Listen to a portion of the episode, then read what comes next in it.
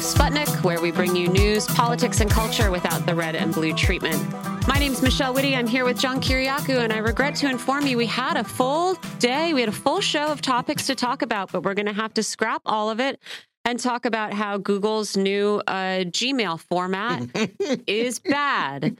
It just took me a lot longer than it should have to figure out how to make what once was a chat and is now a space into a small box instead of a big box because I guess they replaced the old icon that made sense with the new icon for no reason. so that's that's grandma's technology corner for you to start the show off.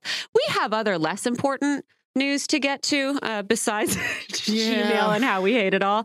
Nancy Pelosi landed in Taiwan. Yes, she did. The old bird went and did it. She landed there uh, about an hour ago. So we are going to talk about the implications of that visit and just how reckless uh, uh, a venture it was. Yes. Um, and why in the world she or her party, right? Because there's some disagreement as to the unity on this uh, this matter. Wh- why on earth they decided to undertake it? You know, I was talking to our friend Bruce Fein about this Mm-hmm. yesterday, and he has a very specific uh, point of view that really nobody in the media is talking about. Foreign policy is the constitutional domain of the executive. hmm It is forbidden for a member of Congress to carry out foreign policy. Nancy Pelosi has no constitutional right to even take this this tour. hmm She should not be there. Yeah, so either there it's like either there is genuine disunity on this Yeah. uh, inside the Democratic Party, which right, which I think is- we're being fed. yeah. But yes, if it's not genuine, why don't they recognize that this makes them look weak and inept? Like I, I think we're being fed it too, but you think who wh- to what end? It doesn't there's no way it makes you look good. No, It's weird. So, of course, we are going to talk about that. We are going to talk about um, Russia pointing to the words of a Ukrainian general to say, uh, look, the U.S. is actually directly involved in the war in Ukraine. If, as this general says, the US and UK are providing real time information Mhm. and being consulted in some fashion before uh, Ukraine undertakes HIMARS Yes. strikes, right? And Right. so the Ukrainian general has basically he sort of walked up and said, "Oh yeah, we're doing everything in consultation." But no, they're not telling us. They're not giving us like direct targeting go-aheads or whatever. Mhm. You can, you know, you can choose which side of of his mouth that he's speaking out of Yeah. to believe there, right? Russia has obviously right. said we're putting this information in our back pocket as evidence that the US is not a sort of uh, enthusiastic bystander. This is one of those examples where it's better to keep your big mouth shut. Mm. Or, even better yet, is maybe uh, respect international law. Yeah, That would oh, be nice too. What a concept. Yeah, and on Ukraine also, we're going to go into this in more detail, but I am fascinated by what is happening between the White House and Tom Friedman in the pages of the New York Times. I'm glad we're going to talk about this. Tom Friedman, I mean, we're going to talk about this from a couple different angles, which is surprising because it is Tom Friedman, who mostly is not, you know, not credible, but No. bad at analysis. No, and we're, we're not fans we of don't like Tom, Friedman. Friedman's. But, you know, on one hand, he writes this column about how uh, Nancy Pelosi's trip to Taiwan is is dangerous uh, and irresponsible. We can agree on that, and and we're going to get into the implications of that in a little bit. Uh, in a little bit, um, but in explaining why it's so reckless, he says, by the way. Uh, the war in Ukraine isn't over, and privately, U.S. officials are a lot more concerned about Ukraine's leadership than they are letting on. There's deep mistrust between the White House and President Volodymyr Zelensky. That's the shocking part. That is. And, he- you know, he goes on to say, like, the U.S. is basically trying to avoid looking under the hood at- and, and seeing Ukrainian corruption for what it actually is and seeing this government. But as other people pointed out, this is the second time since May that Tom Friedman, citing a high placed White House official, Yes. has has done the work of the of you pr- presumably right that this White House official knows what he's doing Yeah. and leaking this information to Tom Friedman or making these statements it wasn't an uh, accident. to say yeah hey guys you got to remember there's daylight between us and, and Kiev yes. even as we give them 550 million more dollars which was announced yesterday so there's a lot to talk about in that I think I agree. Mhm. I agree. And, you know, as much as I dislike the guy, kudos to Friedman for developing a source inside the White House that's apparently so well placed that he knows exactly what the president's thoughts are on the likes of Nancy Pelosi and uh, Volodymyr Zelensky. I mean, unless this is just one of uh, Tom Friedman's cab drivers, who I'm pretty sure do not do not Which- exist a lot of the time. which is also possible. Is he just making it up? Is he like, yeah, is he making it up in the pages of the New York Times? Remember, Maybe. he's not a journalist; he's a columnist. Yeah. And so it's different if he makes it up than if a, a New York Times journalist makes it up. Yeah, so I still think you're, it's frowned upon when you say someone at the White House told me, hey, someone at the Yeah. White House told me they love your shirt today, John. You know, think so many CIA people that I used to work with would do these short rotations um, uh, at the White House in Mhm. air cl- in air quotes. They actually never got inside the White House. They were inside the old executive office building. In one case, the new executive office building, which is a block away, Swang. right, and nowhere near the White House. hmm But they would always say, "Oh, I work at the White House." hmm Yeah, no, you don't. So maybe these are Friedman's boys. Could be. But you know, hey, Who hey knows? the- I mean, the White House knows knows? that the, isn't coming out and contesting this anyway. Yeah. uh, we've got more. We're going to talk about this burn pits legislation uh, that is supposed to get a, a vote this week. We're going to talk about a possible resurgence of polio in New York Of all State. things, I know, because we don't have enough problems uh, in our country. Now Yeah. we have polio to worry about. We're going to talk about the longest sentence yet for a January 6th defendant. And uh, John, going to let you enjoy this drone strike. Just Yeah. this one, just this one time. Go Y- ahead. You know how I feel about drones and about Daniel Hale, the drone whistleblower. Mhm. I think drones are illegal. I Mhm. really do. They're violations of international law, they're instruments of murder. But if we're going to drone anybody, hmm it should be Ayman Zawahiri. hmm This is the guy who, along with Osama bin Laden, created Al Qaeda in the 1990s. He had been the, the founder of Egyptian Islamic Jihad, which was a notorious terrorist group in the 70s and 80s. He was one of the murderers of Egyptian President Anwar Sadat uh, in 1981, I guess it was. Uh, he was released from prison in Egypt uh, as part of an amnesty. It was a terrible mistake because then he immediately went underground and connected finally with bin Laden to create Al Qaeda. It's responsible for the deaths of 3,000 Americans on 9 11. We have been hunting this guy for 25 years. And, uh, you know, if what we're being fed from the White House is the truth, and we don't know, it's one of these situations where you know, the CIA, they lie to us about literally everything, but here they want us to believe that this is all true. So what are you going to do? There's there's no way to know Mhm.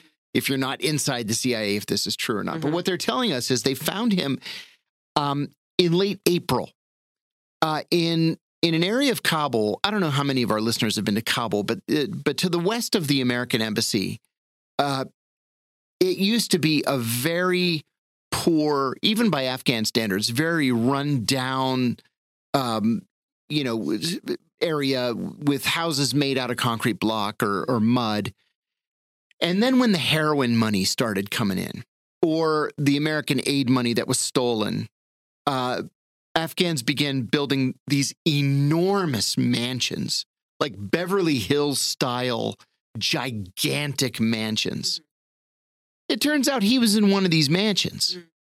And um, he was very careful. He would only go out onto the balcony at night so as not to be seen. hmm So it was it was a safe house for him and for his family. CIA found him there in April. They watched him through May, June, and July to discern a pattern. And all this time, and again, take this for what it's worth. This is what we're being told by the Mhm. Office of the Director of National Intelligence. Um, they they tried to discern this pattern of life, and the president had insisted that they come up with a plan to kill him without killing anybody else in the house. That's For very- once. For once, I mean, because you know it, it's it has to still sting uh, Joe Biden that virtually the first thing he did when he became president was to wipe out an entire Afghan family as the father's loading water into his car. yeah. right. I mean, Joe Biden can take some comfort in knowing he's far from the first United States president Sure. to have that responsibility Yeah. and that blood on his hands, and far from the last. But Yeah. yeah, w- would that they had taken this care in, in every drone strike, right? seriously. So you know they they to make a long story short, they got him. Mhm. And uh, in the greater scheme of things, does it really matter? Probably not. Yeah. Um, essentially, Al Qaeda has ceased to exist for all intents and purposes. Except maybe in Syria. Eh, well, but the, Yeah, right. Which we finance. Yeah, which exactly. we finance. I mean, Al Qaeda as our enemy As has our ceased to exist. right. Al Qaeda as Right. our, uh, you know, tactical Partner. partner. partner. uh, yeah. yeah. They uh, they exist uh, to some extent in Yemen. They exist to some extent in uh, in the Sahel, but they're not the Al Qaeda of 2001. hmm So this is more to me. This is more symbolic than anything else.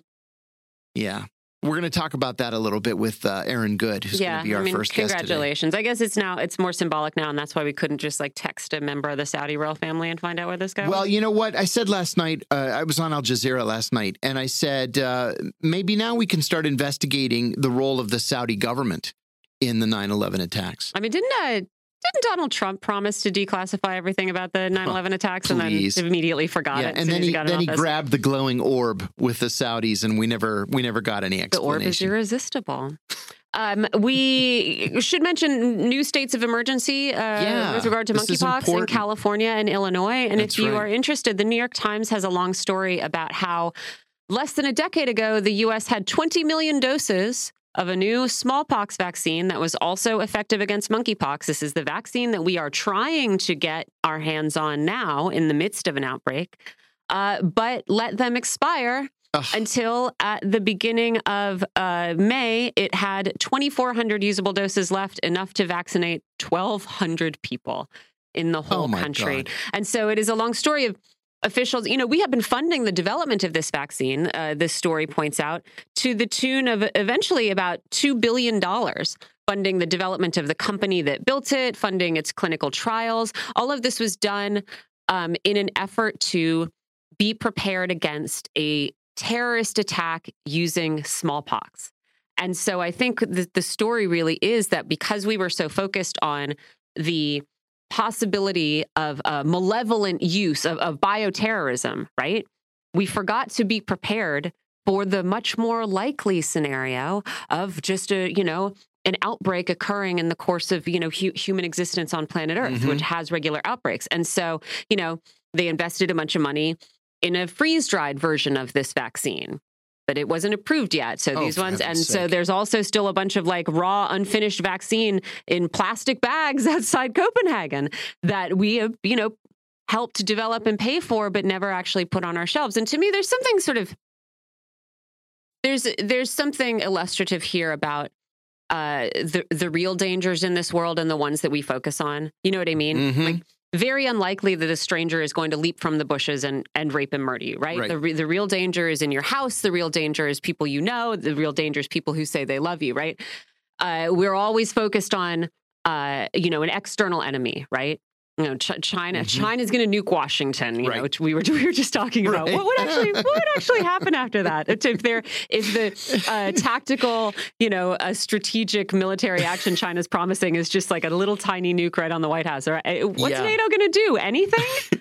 or does everyone just go, well, had to happen at some point and dust their hands off and go? But you know, we're focusing on um, someone doing an incredibly dirty deed to us. Yes. And in the in the meantime, we are not focusing on how many millions of people uh, lose their lives to diabetes unnecessarily because insulin is so expensive, or That's die right. prematurely. You know, it's these these are the real dangers, right? The real dangers are are in here inside the house when it Mhm. comes to like the the lived reality of many American people, and not you know the possibility that a madman somewhere unleashes it. It's not like bioterrorism isn't isn't a possibility, but there are other things that are more likely. And I feel like you're there's exactly something right.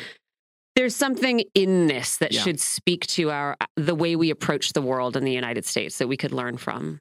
Yes. Couldn't agree more. Yeah. Couldn't also, uh, we were just talking before the show about how we both missed that yesterday one of the groups that uh, the FBI raided or was implicated in this um, indictment of uh, Alexander Ionov was the Black Hammer Party.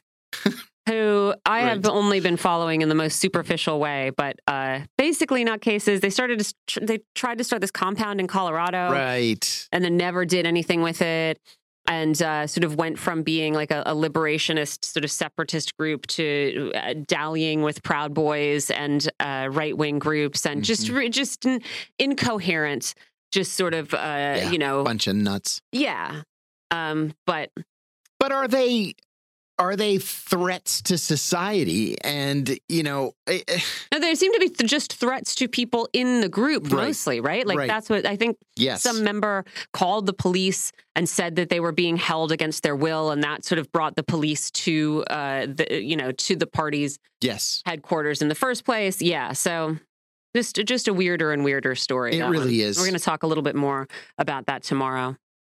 Excellent. Yeah. You know, and I real quickly, I know our guest is waiting. Th- this situation where where polio was found in the New York City sewer system frightens me very much. Yeah, we're going to talk. Uh, we're to talk to Dan Lazare about yeah, that we're a going little talk bit later to Dan from Lazare New York. in the where- second hour. That's right. Yeah.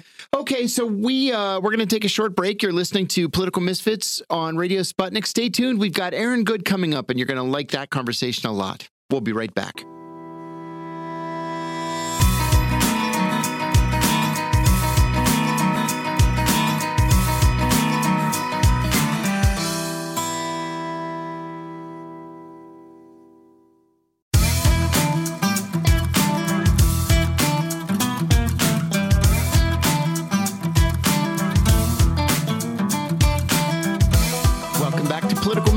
Radio Sputnik, where we bring you news, politics, and culture without the red and blue treatment. I'm John Kiriakou here in the studio with Michelle Witte.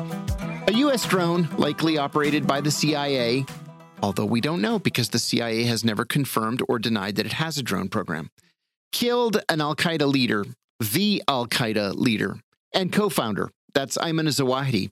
Happened over the weekend as he stood on the balcony of his safe house in central Kabul.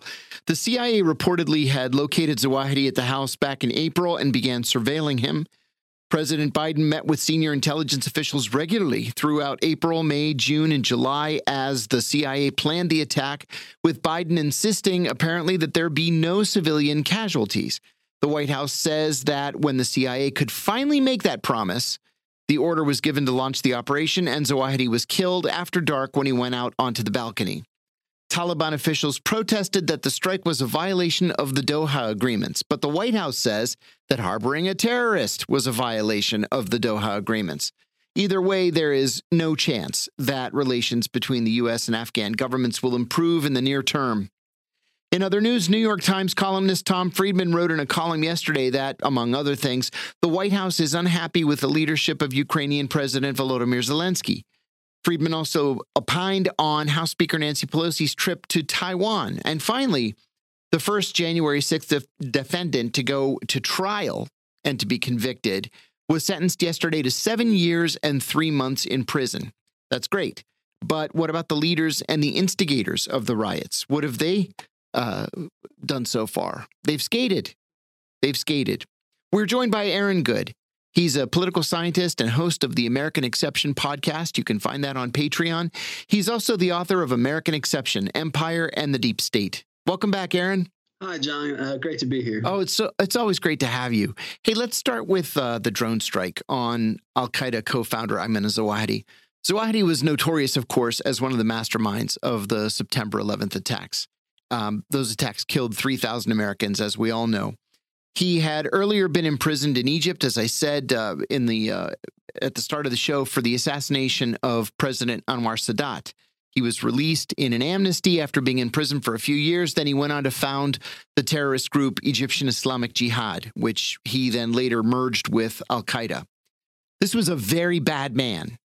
Um, so, what does his killing mean for the United States? What does it mean for Al Qaeda? And equally importantly, what does it mean for the drone program and for the CIA's use of drones? The reason I ask that is because in the last year or so, Americans, for the very first time, be ha- began having some second thoughts about drones, that maybe this was something we shouldn't be doing. Does that change now? Well, I can't see that this would be something that's going to impact the the perception that people have about drones, because drones, in a way, are uh, very emblematic of a number of things about the U.S. empire. Uh, and they sort of take it to a lot to its logical extreme in that they kill people uh, in, in, a totally impersonal way. Yes. And Americans in general are not aware of what is done uh, beyond you know our shores and what American foreign policy is really about, and just how you know murderous it is. But uh, with the drones, it's like even the people that are doing the killing are kind of in a bizarre uh, state of detachment from the the killing. So uh, if the if Americans haven't been moved to uh, think about drones up to now, I don't know that this this isn't going to move them in any sort of positive direction in that regard. Now, Zawahiri himself is a character that is very uh, interesting and uh, dubious in terms of uh, the media narrative that we've been presented with.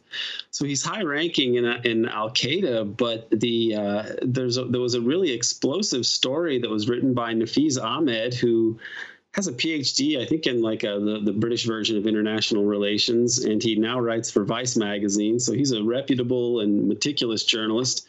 And he wrote this article in uh, 2013 in Ceasefire magazine, and the article was really on a Sunday Times article that had been written in 2008, or a series that was in the process of being written that was spiked from on high.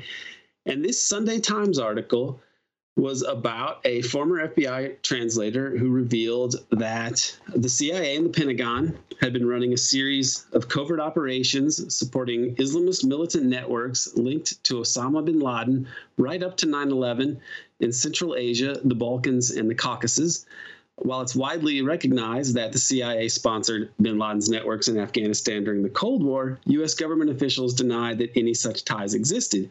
Others claim these ties were real but uh, were severed after the Soviet Union collapsed in 89. But according to this FBI translator, the whole narrative is false. She said, not just bin Laden, but several senior bin Ladens were transported by U.S. intelligence back and forth to the region. She says bin Ladens, meaning like bin Laden type characters, uh, were transported by U.S. intelligence back and forth to the region in the late 1990s through to 2001, including Ayman al Zawahiri, Osama bin Laden's right hand man, who has taken over as Al Qaeda's top leader. So in the late 90s, these guys like al Zawahiri and other Mujahideen Al Qaeda types were meeting regularly with senior U.S. officials in Baku, the capital of Azerbaijan, to plan the Pentagon's Balkan operations with the Mujahideen. Uh, support for these operations from Pakistan, Saudi Arabia, but the U.S. oversaw and directed them. They were being run from a secret office of the Pentagon uh, secret section with its own office. So this whole operation was called Gladio B, according to the this FBI translator, who, by the way, testified to the 9/11 Commission and was gagged for years with the state secrets privilege uh, of, of the, the, the U.S. government. We don't have a State Secrets Act, but she was essentially gagged. She was described as the most gagged person in U.S. history um, by different magazine, uh, different magazines and media commentators. There's an article on her in Vanity Fair from like 2003 that was really illuminating. And among other things that she said was that Dennis Hastert was this terribly corrupt person. He was the Speaker of the House at the time, and that he had taken heroin cash from $200,000 in like heroin proceeds basically for campaign contributions. And she, they put that in Vanity Fair. They never got sued for libel, so it must have been solid. And later, of course, we know what happened to Hastert. He yeah. was found to be a totally corrupt pedophile and so on. Right. So this information checks out. And, you know, this really should, as we look at how the U.S. quest after the fall of the Cold War to take over Central Asia and even get expand NATO as far as possible, take over the Middle East and, and, dominate it, you know, through through proxy states and client states we'd set up like in Iraq, and they tried to do it with Syria uh, and so on. They wanted to go after Iran for a while. The U.S. has really failed in its effort to more or less take over and dominate the whole you know swath of Eurasia and the Middle East after the fall of the Soviet Union. And now we, we really, if, if we're going to look honestly at our own history and what's the significance of the death of someone like Al Zawahiri, we have to look at uh, all the events of the after the fall of the Soviet Union in Central Asia, in the Middle East, you know, and the rise of terrorism and the 9/11 wars, and then the Arab Spring wars, and now this war in Ukraine, as one big series of, of disparate campaigns, disparate but united in their overall strategy, which is for the U.S to dominate this part of the world and, and assert U.S. hegemony in perpetuity by controlling uh, the, the heartland of the world's biggest landmass, which is Eurasia, as well as the energy heartlands of the Middle East. And this Al Qaeda business uh, dovetails perfectly with that. It's hard to look at much of what Al Qaeda's done that couldn't be arguably seen as benefiting the objectives of U.S. imperialism. And so, really, who was Zawahiri? and uh, what was he doing? Of course, now he's dead, so we'll never really we'll never really hear it from him. Are we talking about Sibel Edmonds by any chance? Yes. Yeah. She was the, and she had in this ceasefire article that Ahmed wrote, they and the Sunday Times article, they got corroboration from her from other people in the FBI. So it's not just this one unsubstantiated person. Right. It was like this. She's got other people supporting her, and she was gagged. Her testimony to the 9/11 Commission is still classified. Yes, it is. It should be a huge story. It is still classified. She spoke for several hours, to the best of my recollection. She hadn't been at the FBI very long, but she she claimed to have come across this information, and then she offered it up to the 9/11 Commission, uh, and nobody ever commented on what it was that she was testifying. It's and they've they've they've renewed the gag two or three times, to the best of my recollection.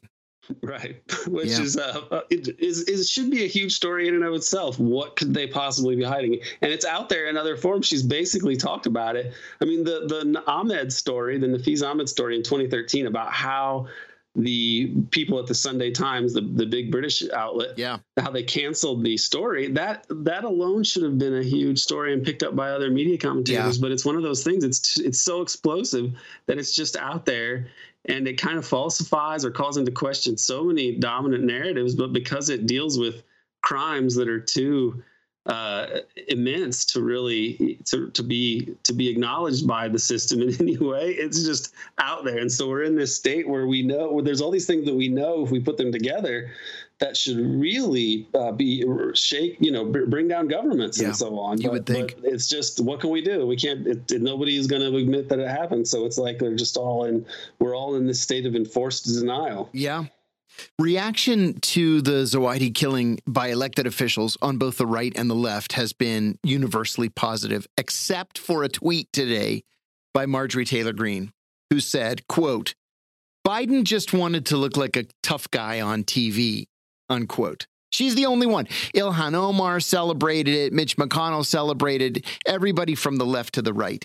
Um, so again, what do you think this means for the broader drone program, and I, will repeat myself too, because I feel kind of strongly about this. I'm glad Zawahiri is dead. The world is a better place without him in it. But I hate the idea that this is going to further justify a drone program. I, I gave an interview last night on Al Jazeera, and the the journalist who was interviewing me kept coming back to this idea that it wasn't it wasn't sporting to use a drone. He said if if you knew where he was and you're watching him all these months, why don't you send in a team? Men would send in a team, not a, not a machine. Mm-hmm. And I said, you're not understanding. I said the US doesn't care if it's not sporting. The US doesn't care if they destroy the building. And frankly, they don't even really care if they accidentally kill his wife and his children and his grandchildren either. They just want to get him. And if they can send in a drone and not put any Americans at risk, then they're going to send in the drone. But, you know, this journalist had a point. This is what people are worried about. There's no threat to the United States or to, to American lives when we send in a drone. It's all so neat and tidy. I mean, it's really not, but this is the way we want people to believe. And so the fear that I have, Aaron, and I'd love your comments, is is something like this going to make more Americans think, you know, hey, this drone program, this is pretty great. We need to do more of this. Right. I would. I would definitely hope not. And uh, I, I, think that it raises other questions that are kind of. I mean, if if you accept the tenets of U.S. foreign policy that there are that Al Qaeda is this thing that emerged of bad people who want to harm the US because they hate our freedoms or whatever, right. then it's hard to really argue so much against the drone program because these people are such cold-blooded killers if you can, you know, according to that rendering, which they are. I mean, this is a murderous organization, but uh, you know, this the, the, it has a deeper origin and it has a connections to the Saudis, who basically are a proxy of the United States. And uh, you know, it has to be noted that they are that Al Qaeda intervenes in in different ways, and even when it attacks the U.S., it ends up furthering the agenda of the U.S. imperialists who have already shown themselves to be murderous, duplicitous masters of mm-hmm. clandestine mm-hmm. warfare and so on.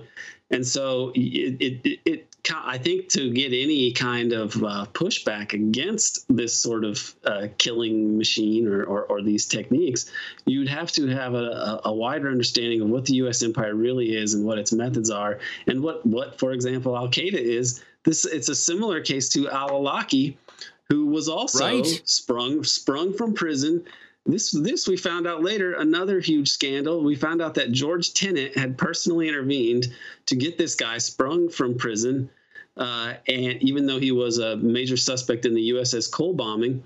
And then Al Awlaki was a guy who also helped some of those hijackers who had strange CIA protection, uh, like uh, that were in like um, the guys that were in the San Diego uh, area. Their yeah. names escape yeah, yeah. at the moment, right. but they were they were basically connected to Al Awlaki. So he seemed very like a guy who really would have known some explosive things. Why did he get sprung from jail, and why did he go on to help the hijackers? And then he gets droned, and then they drone his whole family, his, his whole family, family like you his, know, his son let, and let, why? I mean, I'm yeah. guessing it's because he knew some explosive things, and and they would rather why why kill these guys rather than bring them in? Even if, if you believe the official Bin Laden story that he was killed this way, you have to th- ask why did they choose to kill these guys? Because they have people. The U.S. loses soldiers all the time. Sure. I suspect that a lot of those deaths in Fort Bragg are like people who die on international uh, right. uh, advent, you know misadventures and then they get blamed Special as training exercises stuff. So they don't even have to make it known how these guys would have died yeah. if they'd actually try to capture or kill him if they couldn't capture him. I don't think they want to capture him. I don't think they want these people talking. Totally agree. Tsarnaev, who's been gagged He's not allowed to talk to anyone, even though they don't even say he's part of a terrorist organization. Right. So, so much of this business with terrorism is uh, is a black box that's kept that way on purpose, and you have to assume or I, I, do personally, as someone who's looked extensively into this, uh, that the uh, veil of secrecy is there to uh, keep very embarrassing criminal things secret. I, I absolutely agree with you. You know, I, I had a I had occasion to meet uh, Awlaki, uh, crazy as it might sound. Uh, when I was studying Arabic, uh, my Arabic instructor took, uh, there were three of us students, took us to the mosque in uh, Falls Church, Virginia, where Awlaki was the imam. And he gave us a tour of the mosque and chatted with us in our rudimentary Arabic. And then we all went to lunch together. And then we went to the um, to the Arabic bookstore in in Annandale, Virginia. Um, and then all of a sudden, Awlaki, I, I, go overseas for a couple of years. I come back. Awlaki now all of a sudden is this mastermind, this terrorist mastermind. So the CIA security wants to interview me, and and FBI wants to interview me, and I'm like, uh, we we had lunch, and you know he taught us the the word for fava beans, and uh, I mean literally that was the entire extent of my conversation with him. These are fava beans. This is bread. These this is corn. This is the Quran. This is what the Quran says. I mean that was it. I I, I barely knew the alphabet when I met the guy. So in 2009, I go to Yemen on a trip for the Senate Foreign Relations Committee, and I'm sitting with the uh, the legat, the legal attaché, the senior FBI agent in the in the embassy, and we start talking about Awlaki, and I said, "Yeah, he's he's supposed to be somewhere here in Yemen," and the guy says to me, "Oh, come on," he said. Excuse my crudeness, but he says, Awlaki can't fart without us knowing about it. He said, We know exactly where he is within three feet of his current location. And that was news to me. I wasn't cleared, right? So I, I wouldn't have access to any information like that. And um, yeah, they just let him go about his business until they decided, okay, now's the time we're going to kill him. And then a week later, we're going to kill his family too. And uh, we're going to ignore the fact that he's an American citizen who's never been charged with a crime and who's never had the opportunity guaranteed to him in the Constitution to face his uh, accusers in a court of law. We're just going to wipe out his family. And then, if we absolutely have to, we'll apologize for it later. And that's exactly what they did. You know, they there was there was no hunt for Aulaki that lasted a decade. They knew exactly where he was, and they let him go about his business as this spokesman, this English language spokesman for Al Qaeda, which is what he was accused of being.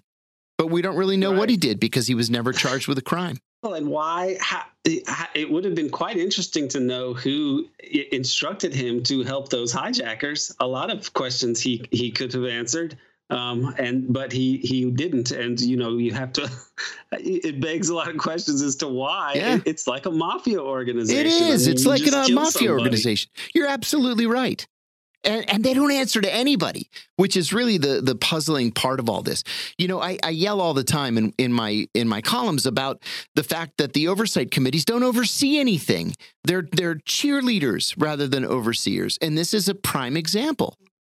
Let me let me uh, go. Actually, we're kind of running out of time, so I have to I have to hurry up. Sorry. So Tom Friedman, I mentioned in the in the intro, Tom Friedman apparently has a source at the White House. Apparently, the source has been passing information on internal disagreements over things like the Pelosi Taiwan trip and now this unhappiness over Zelensky. Do you think that this is on purpose?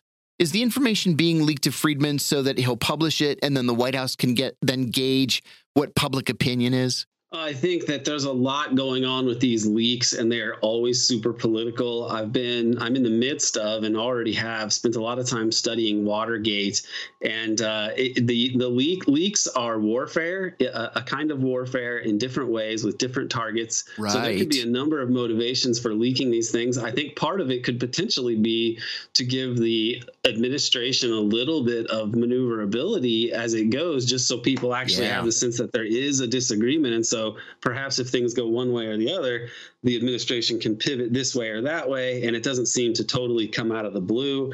Uh, another, I mean, in the past, that you know Nixon used his madman theory as a way to like get people to think that oh, he yes. was so crazy that you had to do what they said. I don't know if Joe Biden has a strange version of that uh, under Biden, where it's kind of like the senile man theory or something. Right. And so people, maybe if the U.S. bungles something, they attribute it to that instead of just like the empire being totally, uh, you know, rudderless at this point or with a course set, you know, off of a cliff. It's hard to say, but I, I think that you know Friedman is Friedman is the most establishment guy at oh the most gosh, establishment yes. media outlet, and so if he's reporting something, it is uh, with uh, the uh, with the full confidence of the you know the the, the regime itself to uh, that there's a reason that they want it out there. So I, I, think he's not any kind of journalist who's speaking truth to power in any way. He's essentially a functionary of our system of governance, and we should think of it that way and wonder why he's you know and, and, and interrogate his various leaks and scoops with that in mind. So um, yeah, I, I, think that that's probably that there's it's something going there's something going on there that they want us to know, and we can spec we can guess as to why that is. But it's I think it's uh, something along the lines of for political purposes they want us to understand that there there are potentially different uh, paths yeah. that they may take as things develop and uh, we'll just have to see how, how they respond. So at least that you're hearing something about disagreements means that there could be uh, a way of working out this uh, business in both t- either Taiwan or Ukraine. We are hoping without a nuclear war. I mean, that's the main case in both places where the yeah. U.S. should not be in these places right up on the borders of these two powerful yeah, countries, right? Uh, trying to provoke them, but that's obviously what they're doing. They obviously are trying to, to damage Russian and Chinese national security in the most provocative ways possible to keep the U.S. empire going a little bit longer. And uh, I don't think it's going to work and I think it risks blowing up the world, and it's horribly irresponsible. And um, it, it's I, I, hope that these things de-escalate soon, and that the U.S. starts to uh, change its posture in the world and act like a normal country that follows international law. I apologize that we're running so short on time, so I want to ask you real quickly about this uh, January 6th sentencing. Uh, Guy Wesley Reffitt is his name. He was given seven years and three months in prison. He brought a loaded gun to the riot and he threatened i actually got a kind of a chuckle out of this he threatened to drag nancy pelosi out of the capitol by her ankles and make sure that she hit her head on every step on the way out but he never That's actually so specific. yeah so specific yeah. he never actually went into the capitol the fact that he had a, a gun is what did him in. The Justice Department had asked for a sentence of 15 years. And the final sentence is at the very low end of the federal sentencing guidelines. He was convicted of five felonies. On the way out of the courthouse, his daughters asked a reporter rhetorically why the organizers of the riot hadn't been punished. And I think that's a legitimate question. Do you think that we'll see prosecutions of former White House officials, uh, prosecutions of some of the leaders of these these groups that actually led people inside the uh, the Capitol? Uh, do you think there will be prosecutions coming out of the January sixth hearings? This is a good question. I, I don't real I I've, I must confess to have not been following the minutia of these hearings because in, in part because I had a feeling that there there would be important things that would always be covered up uh, sure. uh, about it.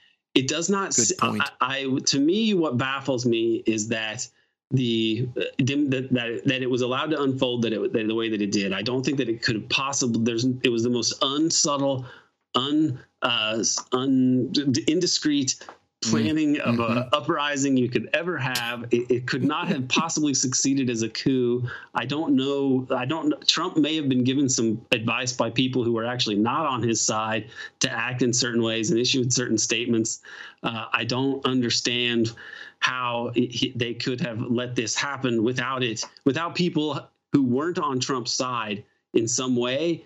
Uh, manipulating events to allow things to unfold to create this sort of a spectacle and so i can't feel sorry for this person uh, who's an idiot and kind of dangerous with what he did but i do agree that they're not going to go after the people higher up and that there are we, there are other agencies and entities in the government, specific, most likely continuity of government related uh, parts of the government that are there to protect us again in the event of emergencies and uh, nuclear attack or terrorist attack that must have been involved in somehow standing by to a certain point to allow this to happen because there's simply no way it should have happened the way that it did. And this guy is, in a sense, a victim because it, it's the circumstances shouldn't have been there for him to do that in the first place. This was these people were on social media posting about all of these plans to go there, and uh, it, it was the most obvious thing and the real question of why it was allowed to happen the way that it was is, is probably never going to get answered, or it will get answered about the same time that they, you know, tell us about uh, who shot Jack Kennedy. I knew like you're going to say that. Know. That's right. Aaron Good, thank you so much for joining us. Aaron's a political scientist and host of the American Exception podcast on Patreon. He's also author of the excellent book, and I mean it too, excellent book, American Exception Empire and the Deep State. Thanks for joining us. Sorry, I used up all of our time. It's easy to talk to Aaron for a long time. it's easy and fun. But we should talk about Nancy Pelosi uh, landing in China yeah. and, uh, in, you know, yeah. what the, oh, sorry, in Taiwan. Taiwan well, in China, China, as Beijing yeah. would say, and yeah. also in China, as, as uh, some members of the Taiwanese government would say, if not everyone yes. on that island. Yes. Uh, certainly, Beijing's position is that Na- uh, Nancy Pelosi has gone to China without China's permission. You, uh, you've spent a lot of time there. I, would be interested in your uh, your thoughts on on what the people of Taiwan are saying about this visit. Are they welcoming Nancy Pelosi? Do they see this as a threat that Nancy Pelosi is is putting them under? I mean, it's up in the air. I'm going to ask our, our next guest here. I mean, do you surely some some of both, right? Uh, right, A- absolutely sure. some of both, depending on who you, what circles you run in, mm-hmm. and what mm-hmm. media you consume. You know, mm-hmm. I mean, similar to the United States. Yeah, it's complicated. Um, but there have been some recent uh, reports that uh, possibly, very possibly, this is sort of Chinese language media, uh, that uh, Taiwan itself had decided that this trip seemed a little bit too uh, too provocative oh, and attempted to rescind Nancy Pelosi's invitation, uh, only to sort of knuckle under after pressure that Pelosi wanted to do something historic. This is one report, right? I do not know if this is true or not, but it is out there. Uh, wow. Uh, we're going to talk about the implications of this very dangerous maneuver with KJ Noh, who's joining us now. He's a scholar, educator, and journalist focusing on the political economy and geopolitics of the Asia Pacific. KJ, thanks for being here. Thank you. Pleasure to be with you. I mean, I, I feel like. Eh, the, the context of this, even the, the sort of small context of the last week, right? Ahead of Nancy Pelosi's landing and in the hours leading up to it, you had the U.S. send warships to Taiwan's east, supposedly on routine deployments. You had China scramble jets in the Taiwan Strait. The day before this trip, you had the UN Secretary General saying that humanity is one misunderstanding, one miscalculation away from nuclear annihilation. And yet, at this moment, uh, elements of the US government have chosen to increase the possibility of such a misunderstanding. And so, you know, th- there are a lot of different factors of this trip to get into, but just in pure sort of real physical terms, how dangerous is this is this jaunt that Nancy Pelosi's undertaken? I think it's very dangerous. I, I, really don't think we should underestimate how critical this is. Uh, China has already um, announced that it will be doing five um, military exercises around five points around the island, and some of these come very, very close to China's uh, to Taiwan Island's shoreline. Essentially, uh, they're rehearsing a blockade of the um, you know, of the island. Mm-hmm. And, you know, we see mass, um, you know, uh, we see, uh, you know, mass preparation with fighter jets. We see mass deployment of tanks on the beach. Uh, the airports, all the Chinese airports in Xiamen and two other regions have been shut down. There are no flights. Uh, there's some serious preparation for kinetic engagement, as far as I can tell, right? Which is terrifying. And you have to think, I mean, what well, one, you know, uh, uh, forgive me, KJ, but these these sort of reports uh, about Taiwan perhaps itself trying to get out of this visit. Uh, I've just seen them in the last, you know, 45 minutes, so I don't know if you've encountered any of them. But you have to think that, you know, this is actually not that exciting for quite a lot of people on Taiwan. And also that, you know, what on earth is Nancy Pelosi going to do or say there that could possibly be worth any of this? I mean, I understand that merely going is the point. It's not as though we expect her to make some kind of major uh, policy announcement or anything else. Uh, I saw a clip going around of a man who was presented as a former representative for Taiwan to New Zealand uh, on a Taiwanese news program saying, Why are you coming? All, all wow. you guys ever do is ask more Taiwanese to join the military. And so, again, you just think, for, to, to what end has this incredibly provocative move uh, been undertaken? What is, what's she going to do? I think that is the question that everybody is asking around the world, and even in conservative circles in Washington. They, they are asking, What possible good could come out of this visit. And nobody has been able to answer that question. Pelosi has released a, a statement, you know, in the Washington Post, uh, essentially, you know, the same old boilerplate blah, blah, blah about authoritarianism versus democracy, which is, you know, that's getting very old. Uh, you know, certainly Taiwan you know, is no model of democracy in any real sense. You know, it was essentially uh, the DPP was color revolution, uh, you know, agendaed, uh, you know, U.S.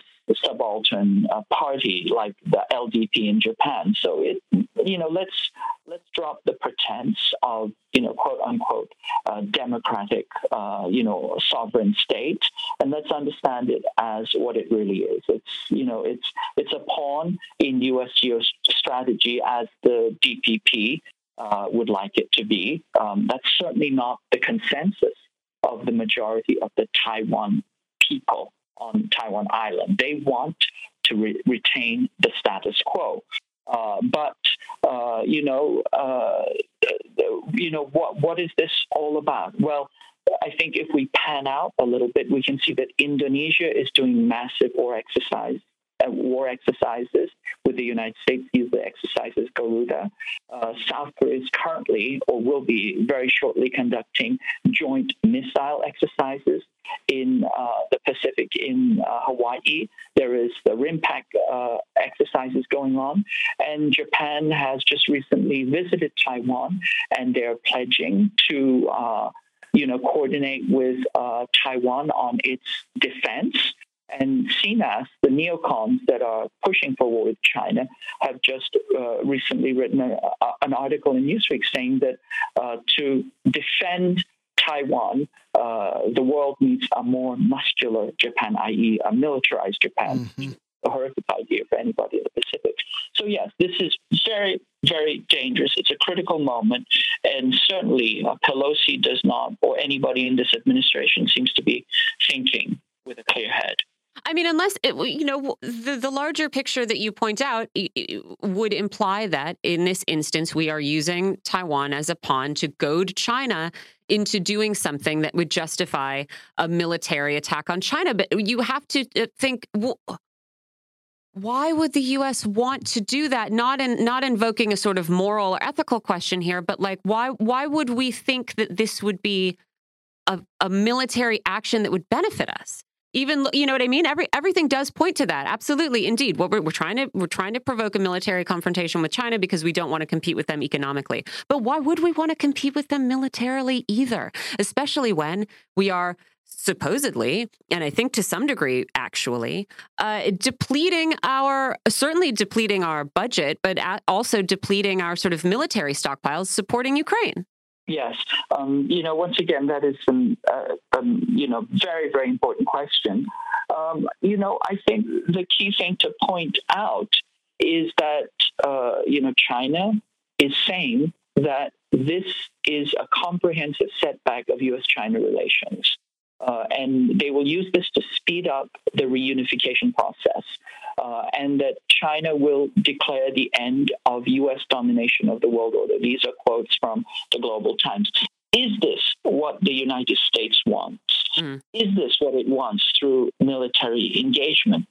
Um, this is hard to say, but clearly, you know, there there are hawks once again from CNAS and you know from Elbridge Colby who believe that the U.S. needs to uh, engage with China right now, and that, that it is in their interest to provoke war with China over Taiwan. And they believe, I think falsely, uh, you know, that uh, China is cowed by uh, the uh, Western success in Ukraine. Certainly, somebody's drinking uh, some Kool Aid over there. Uh, and they also believe that, you know, the Chinese do not have a stomach for war, that they are bluffing, that, you know, that they are a paper tiger. That's clearly not the case. And China has engaged in war under much, much more difficult circumstances. I'm talking about 1950 during the Korean War, mm-hmm. and they sent the same warnings. Uh, and again, the U.S. is blowing through all those red lights, stamping on the red lines. And here we are, you know, uh, with massive escalation. You might imagine from the U.S. perspective that if, if war with China is inevitable, better now than intent, you know, with sort of China's economy and development only on the increase. If it's got to happen anytime or it's got to happen sometime, it might as well be now because it's just going to get harder as the U.S. declines and China um, rises. I mean, I don't want that to be the case, but uh, that that there's some logic to that thinking.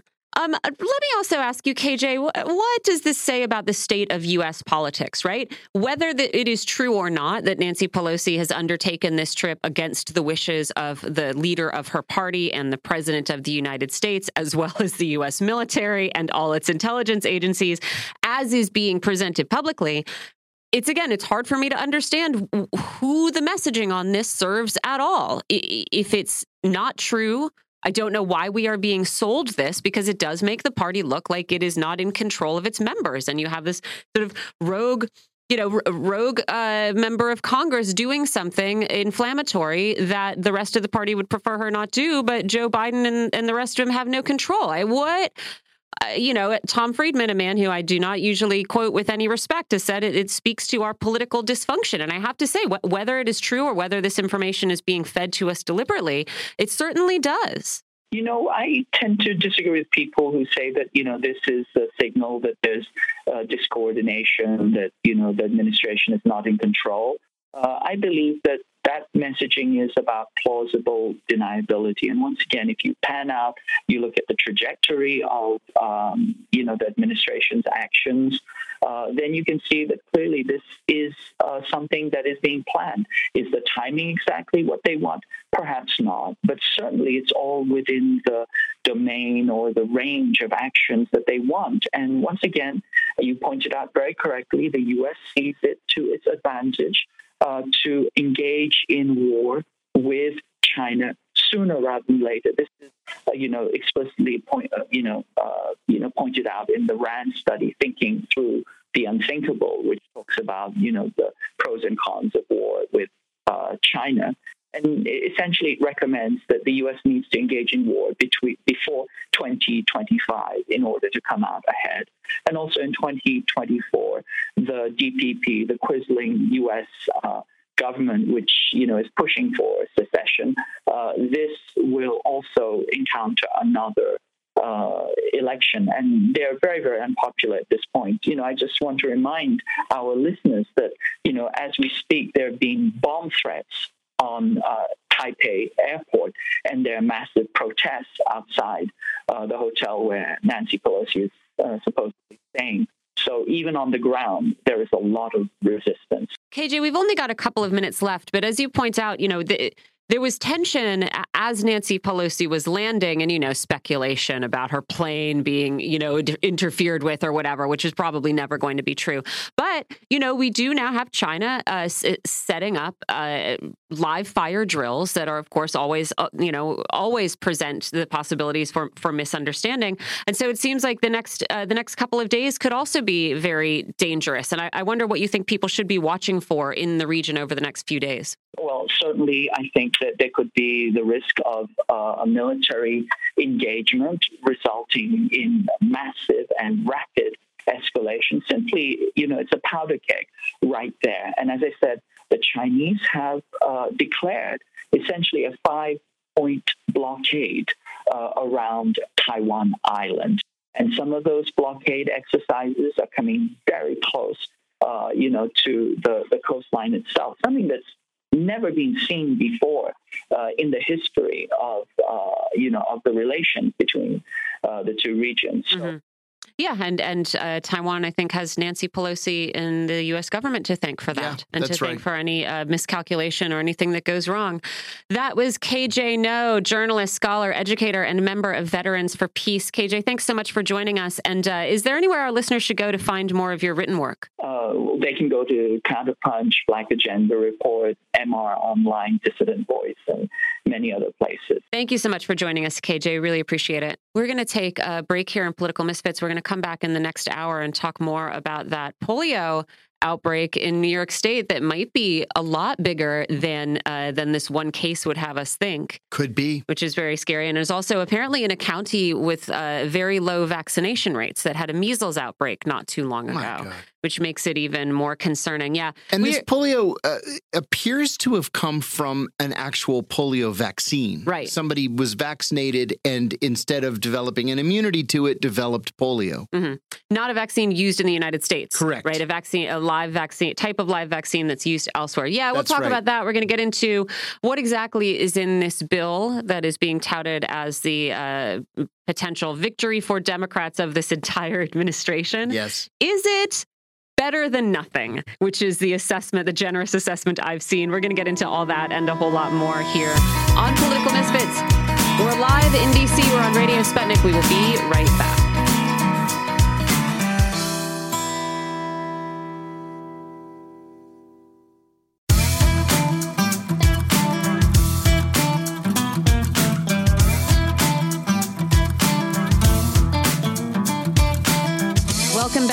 Political Misfits on Radio Sputnik, where we bring you news, politics, and culture without the red and blue treatment. I'm Michelle Witte here with John Kiriakou, trying to get our heart rates down a little bit after a conversation about just how tense this, this situation in Taiwan Yeah. and across the Taiwan Strait actually is. It is really, right. it is. I don't know, man. I don't know if you thought they were going to cancel this trip at the last minute. I, Or I, if she was gonna go through it. I was hopeful that Yeah. they would cancel it. And then when we saw her plane headed toward the Philippines yesterday, Mhm. and the Philippines wasn't on the original list, Mhm. I thought, okay, this is good.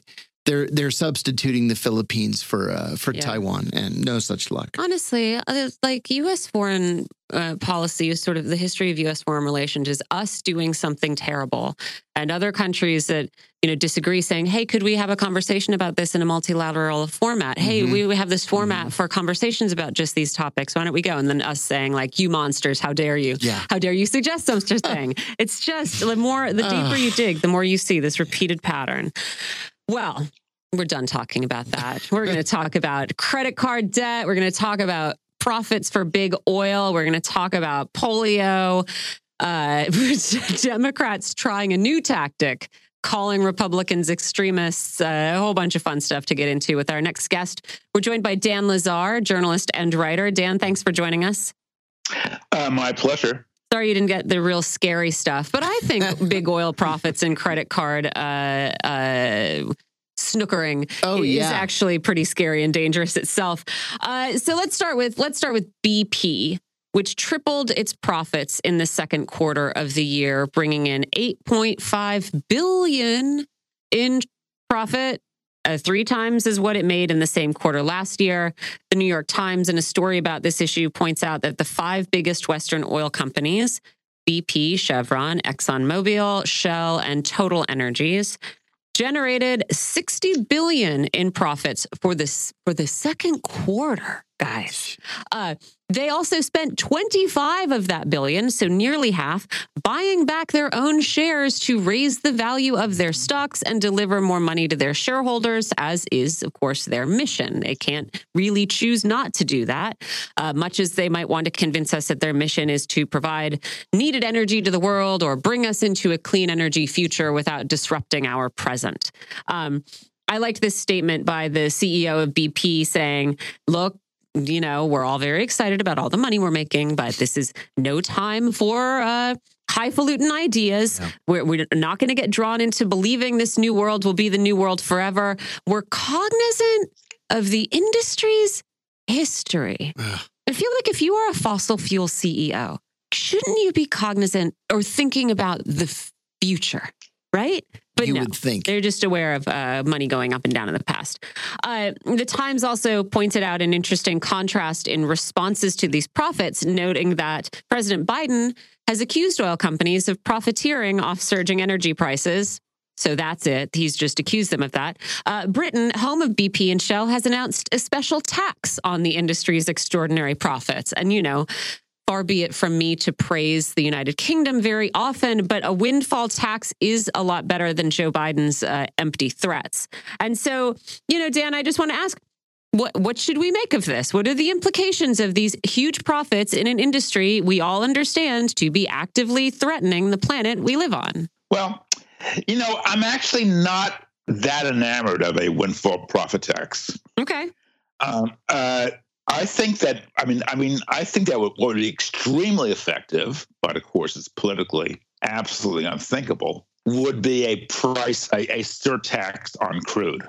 Okay. Now that would drive prices up at the pump, but would also drive crude oil prices downward. It would actually hurt the BP and the other major oil companies severely if the, the tax is big enough. Um, and also, uh, whether you like it or not, it would hurt Saudi Arabia, uh, Russia, the American oil patch, American shale producers, et cetera, et cetera. Mm-hmm. So, um, so it'd be a highly effective, uh, and, a, and anybody who sees these kinds of this price mechanism in action will agree. Mm-hmm. Um, the trouble is, of course, it's just politically uh, unthinkable. Yeah, I don't. I don't think this is in raise the prices for the this raise price prices for consumers. I don't think this is in the big bill the Democrats are so excited about, Dan. no, no, no, no. No, there, there have been proposals for for carbon taxes over the years, and, mm-hmm. and they and they and they're and you know academics are big fans of them. Many environmentalists are as well.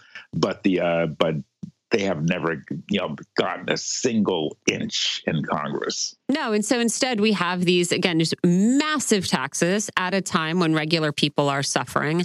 We have uh, the uk you know i guess a windfall tax is better than absolutely nothing which is what we've done in the united states and yeah. that seems to be about it. Yeah yeah I mean, it's better than nothing certainly. But i um yeah but the but but you know but all the the the, the fiscal powers the the uh, the financial powers, et cetera, have driven up oil prices. Mm-hmm. So so you know, so when those prices are driven up, it's not very surprising that oil producers wind up making big profits. Mm-hmm. But there are, but really, society has the ability, the power to essentially drive oil prices down. Um, and and reduce you know BP and others to a shadow of their former selves, and also, by the way, you know, really punish oil producing countries and oil producing regions. But uh, the, the tools are there. There's no question about it. It's only people who are afraid to to pick them up and put them to use. Just to make it very explicit here, Dan, why? Well, because the uh, because um, someone said that that public policy in the West is based on uh, keeping wages high and all other commodity prices low. Um, and uh, and as a result, oil is kept very you know very cheap. I mean, America has the has the lowest gasoline prices in the entire industrialized world. Mm-hmm. Um, and uh, and as a consequence, uh, uh, gasoline is grossly overused, overused tremendously. Mm-hmm. anyone who sat in a traffic jam will tell you that. Anyone who's had to breathe exhaust.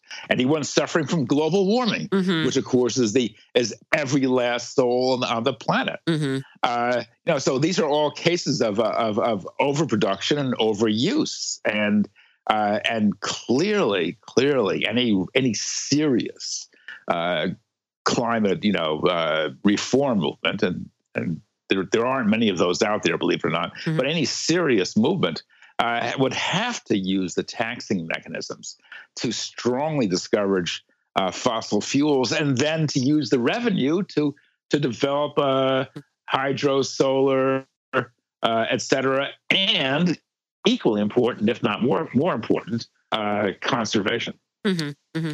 I also want to ask about another. Um, I mean, this, yeah. no, go ahead, Dan. No, I mean, it's, it's, it's, it's, not very sexy stuff. It's, I mean, it's kind of very wonkish, uh, but um, but that is really the the solution. The, the problem is politically, there's there's sort of you, you sort of can't get there from there from here. So that's the issue. Yeah, and we are we're sort of in a, a, a, political circus that presents itself as constantly looking for solutions instead of you know studiously avoiding the ones that are right in front of them. And that you know it gets really once you catch on to that, it's it's tiring and a little bit frustrating to act as though no we're going to commission another paper and figure out the, the real way we can do it when it is as you say it's in front of you. It's not necessarily sexy but it can be done and the hurdle is political. Right. Um, this might be a story that just uh, caught my eye but isn't really a huge thing but i you know when i see a story about credit card companies spending a lot of money marketing their credit cards to consumers i don't know i, I feel like okay well why why are they thinking there's a bunch of money to be made in the immediate future. And so this is this Wall Street Journal story today about, as I said, big banks spending big on marketing uh, their credit cards to consumers and having a great deal of success. Um, credit card spending is way up, breaking records in some places, but credit card debt remains low with both Capital One and JP Morgan total debt balances below what they were in 2019. So what I am seeing is that they've got to get more people back to paying 17% interest or whatever the rate is on credit card debts these days. And, you know, this is, of course, business as usual. Uh, I think during the pandemic, uh, people managed to pay off some of their debt, credit card debt among it, among uh, those debts, which brought these balances down.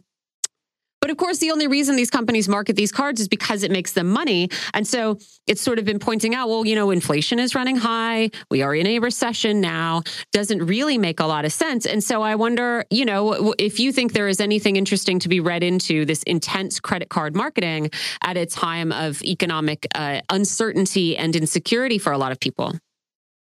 Yeah, they're they're they're fleecing the consumers, mm-hmm. and they're, they're they're they're fleecing the working class. I mean, people, Americans should be very careful about acquiring new credit cards, taking on debt, spending on credit, because these are very uncertain times. Mm-hmm. Uh, and uh, and I mean, consumers should really take care. Uh, but these banks are pushing these cards in the hope that they'll do the opposite. Mm-hmm. And these cards, of course, have adjustable uh, uh, interest rates. So mm-hmm. therefore, if interest when interest rates rise, as they as they will due to the Federal Reserve, these banks, it's a way the banks cushioning themselves, protecting themselves by squeezing more revenue out of consumers. Mm-hmm. I mean, it's really completely outrageous. America allows this to happen because, you know, because, uh, uh, you know, the, the, the, the credit card companies have their talons into, into Congress. In fact, there was a certain uh, uh, a certain senator from Delaware who was such a devoted, you know, uh, you know, acolyte of the credit card numbers. He was known as the senator from MBNA, I think it was called, mm-hmm. and that was a major credit card company with headquarters in Delaware. Mm. That senator was, of course, Joe Biden.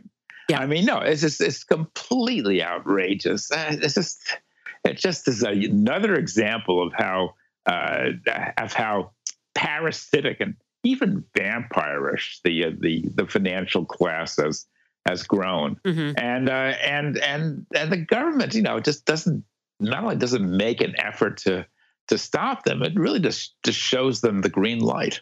Uh, you must have seen Dan this headline going around about this Bank of America memo uh, in which uh, Bank of America, like a mid year review memo from last month, expressed the hope that the unemployment rate in the U.S. would go up and said by the end of next year, we hope the ratio of job openings to unemployed is down to the more normal highs of the last business cycle. I, it caught my eye because, I mean, of course, of course, that's what they want, right? But to me, you know, as to what you were saying, uh, you know, these companies never get tired of of nickel and diming you, right? Oh, like yeah. never imagine that a company can be so large or so wealthy that they won't move the earth to take a dollar out of your pocket. And because this is Bank of America, I just sort of went down a little rabbit hole looking at their like history of uh, you know, corporate crimes. They have made dirty dozen lists of, of some of the biggest corporate criminals in the United States. And the most recent, you know, they, they got a $20 billion uh, bailout in 2009. Uh, their most recent um, the uh, Bank of America settlement that I could find was from this May when it had to pay $10 million to settle a Consumer Financial Protection Bureau claim that it had illegally helped creditors strip funds out of its customers' accounts in violation of state law and charged the customers fees for stripping the money out of their accounts. And so, again, you know, it is just uh, the fact that these companies can continue to exist you know, this goes to what you were saying, Dan. The government doesn't do anything. They impose these different fines that never actually affect a, a uh, large scale change of business practices or anything and you just sort of like trundle along and every every couple of years bank of america pays uh, 10 million dollars and then goes back to you know like trying trying to get another 5 bucks out of your wallet it's incredible yeah well over the last you know, since 2008 or 2009 the uh, the the the Federal Reserve has been shoveling money via sub sub uh, via via negative real yeah. interest rates it's into. Wall Street, mm-hmm. and that's what that that's all that policy amounts to.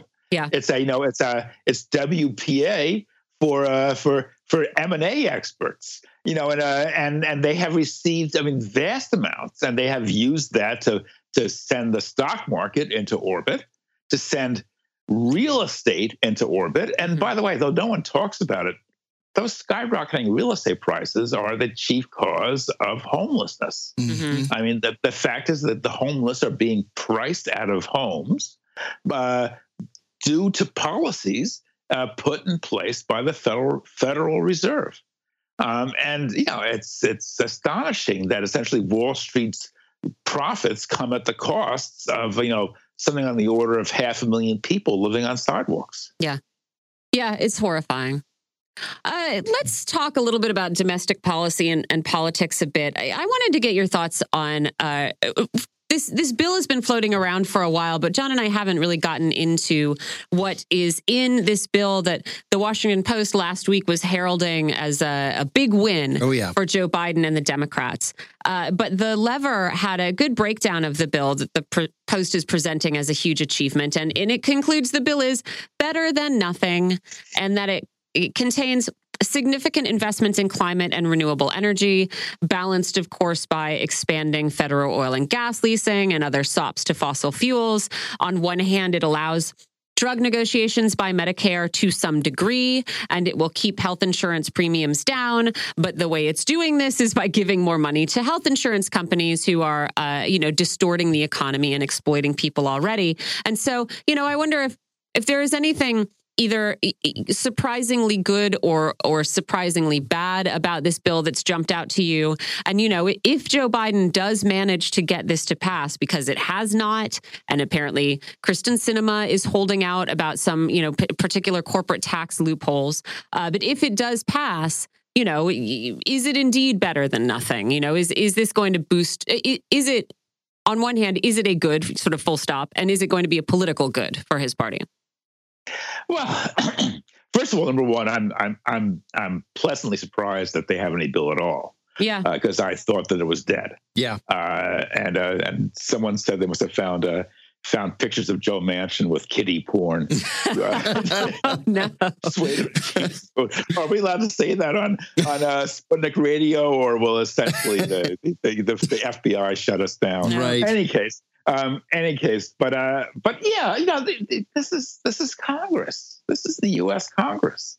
You know, it is just like it is just a, a, a reflection of the oligarchy. It is beholden to business interests, so it's continually giving with one hand and taking away with the other. Mm-hmm. Uh, you know, so so so yeah, there's some there's some some good things in it. I mean, on balance, ten years from now, or even five years from now, will it make a significant dent in in terms of uh, of of, of uh, climate emissions?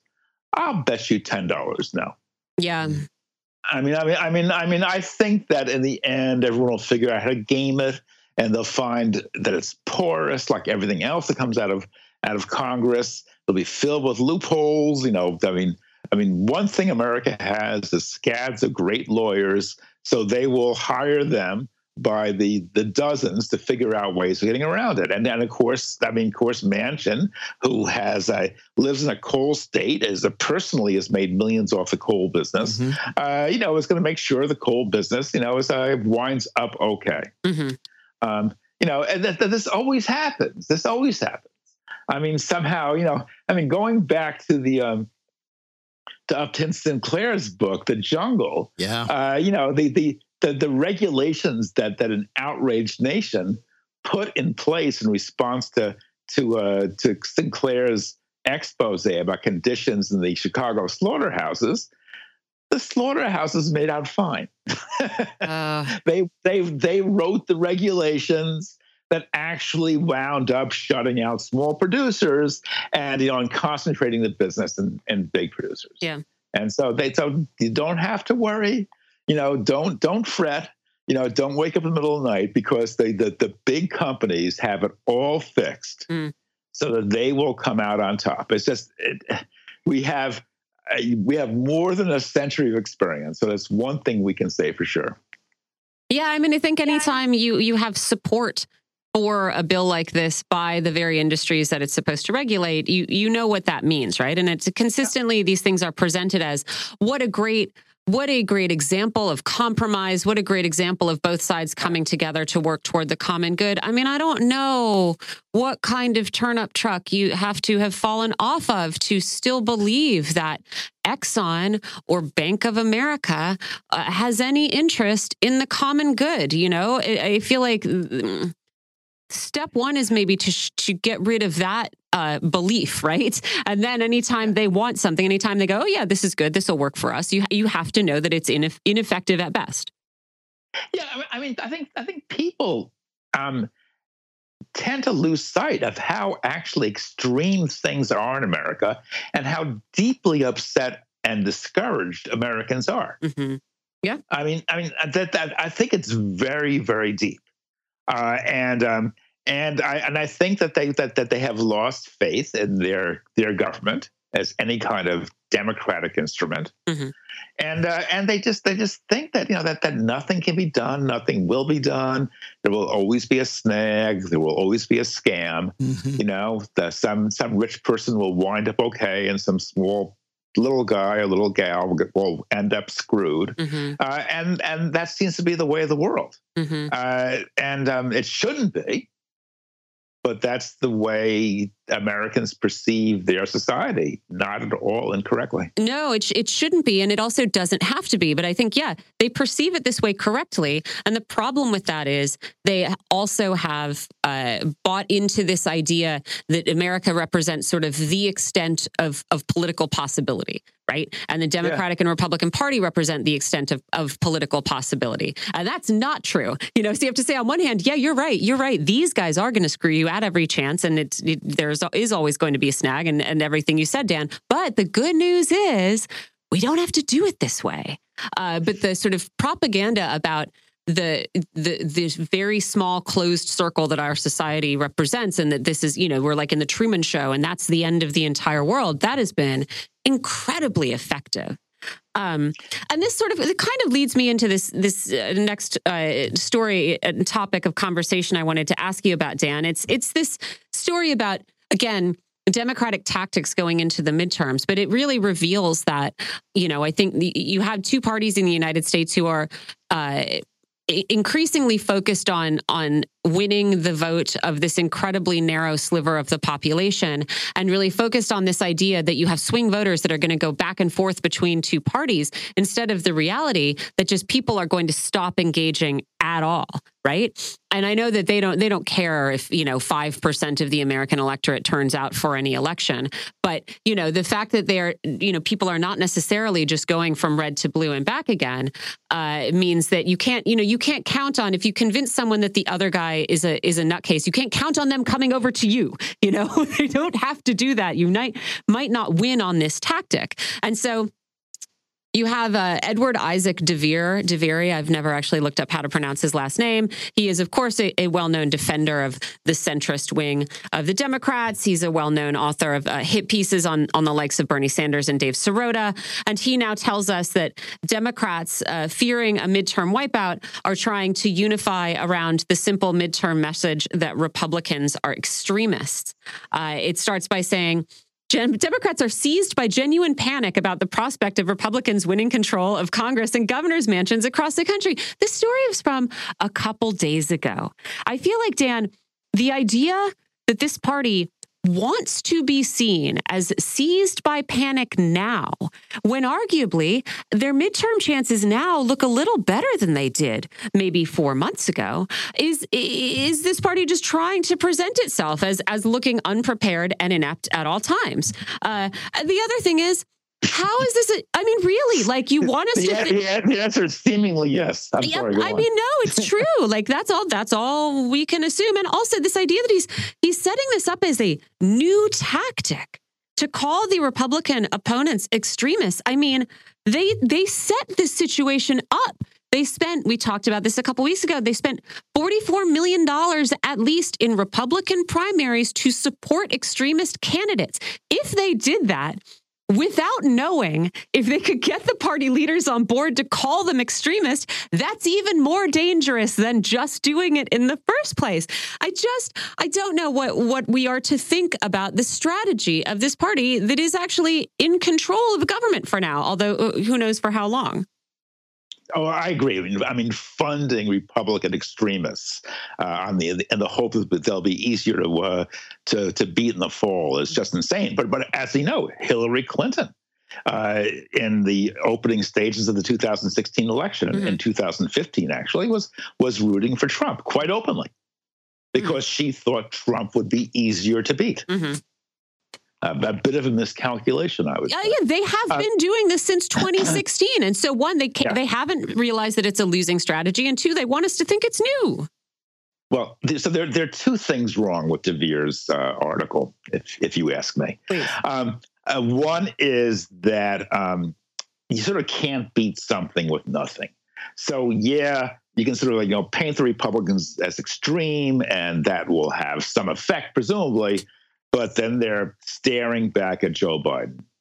Mm-hmm. And they're saying, like, my God, you know, anything is better than this. This guy is the is, is the walking brain dead. And by the way, and and and we still haven't don't know what's going to happen in the in in in the Taiwan Straits yet. Right. But give that a few days to see what see what happens there, and I, I guarantee that Biden will will take a huge hit over his astonishing mismanagement of this whole affair. Mm-hmm. Number one. Number two, um, uh, Dovere publishes an article on, uh, on, on CNN.com. Uh, I think it was two months ago. CNN ran a poll which found that American voters viewed both parties as extremist in equal in equal numbers. Mm-hmm. I mean, yeah, they, they, I, admittedly, the Republicans are a bit bonkers over guns and abortion. Mm-hmm. But you know, when when when when a tape of Nancy Pelosi, you know, introducing a, a, a conference says, uh, "My name is pa- Nancy Pelosi, and and and the and my pronoun pronouns are they and them." I mean, for ninety eight percent of the population, this is bizarre. Mm-hmm. And this presents the spectacle of a of a party that has been taken over by lunatics, as far as I can tell. I mean, you know, the, the word Latinx, for example. Mm-hmm. I mean, it has like a, it has a three percent usage rate among Latinos, mm-hmm. and all of those are either in government or or higher education. Mm-hmm. You know, so the so the so the population looks at the Democrats and says they're nuts. They look at the Republicans with their with their guns and anti-abortion stuff and say they're nuts. Mm-hmm. So I guess therefore you know, the choice in November becomes comes down between you know nutty, nutty and nuttier. Mm-hmm. I mean, the uh, Republicans uh, have done a pretty good job of convincing someone that you know Latinx. I personally, I think is sort of silly, but is uh, far less harmful than Republican positions on on abortion and guns. And like again, you know, I think uh, Democratic theatricality about some of this stuff uh, is, you know, masks their inability to do anything substantive. But I think, you know, I just want to, I think I want to be clear that the two parties are not equally nutty. Well, I, I, I, yes, you are correct. I mean, the Republicans are truly going off in a neo-fascist direction. Mm-hmm. But but the, but the trouble with this, these kind of stuff among the among the Democrats is that you know things are turning really explosive. Racial relations are really bad, and and and and displays like this essentially throw gasoline on the fire, mm-hmm. and they discredit the Republic, the Democrats as any kind of effective political alternative. Mm-hmm. So um, so, uh, so I, I, so I mean, yeah, of course you're right. I mean, the of course the Dobbs, Dobbs, the you know Uvalde. These are horrors, absolute horrors. Mm-hmm. But but the but the Democrats present such a completely unattractive face to the vast, you know, the, the great bulk of the of the working population mm-hmm. that you sort of just find yourself shaking your head in dismay and and and and therefore it seems to it seems to undermine democratic tactics about focusing on the other guy's extremism in yeah. the hope that no will mention your own. Yeah. Let me ask you, Dan, before we let you go. I mean, because we could talk about this, uh, the, what this party is trying to do for a very long time. But I, I do want to make sure we get to um, to polio, which kind of came out of nowhere. Uh, yesterday, New York officials urged anyone in the state who hasn't been vaccinated against polio to get vaccinated. And honestly, I had been following this. Um, this headline for the past couple of weeks, but I cannot remember if John and I mentioned it on the show. But of course, uh, last month, I think it was July 21st, we got reports of a case of paralytic polio in the United States mm-hmm. in an unvaccinated young person.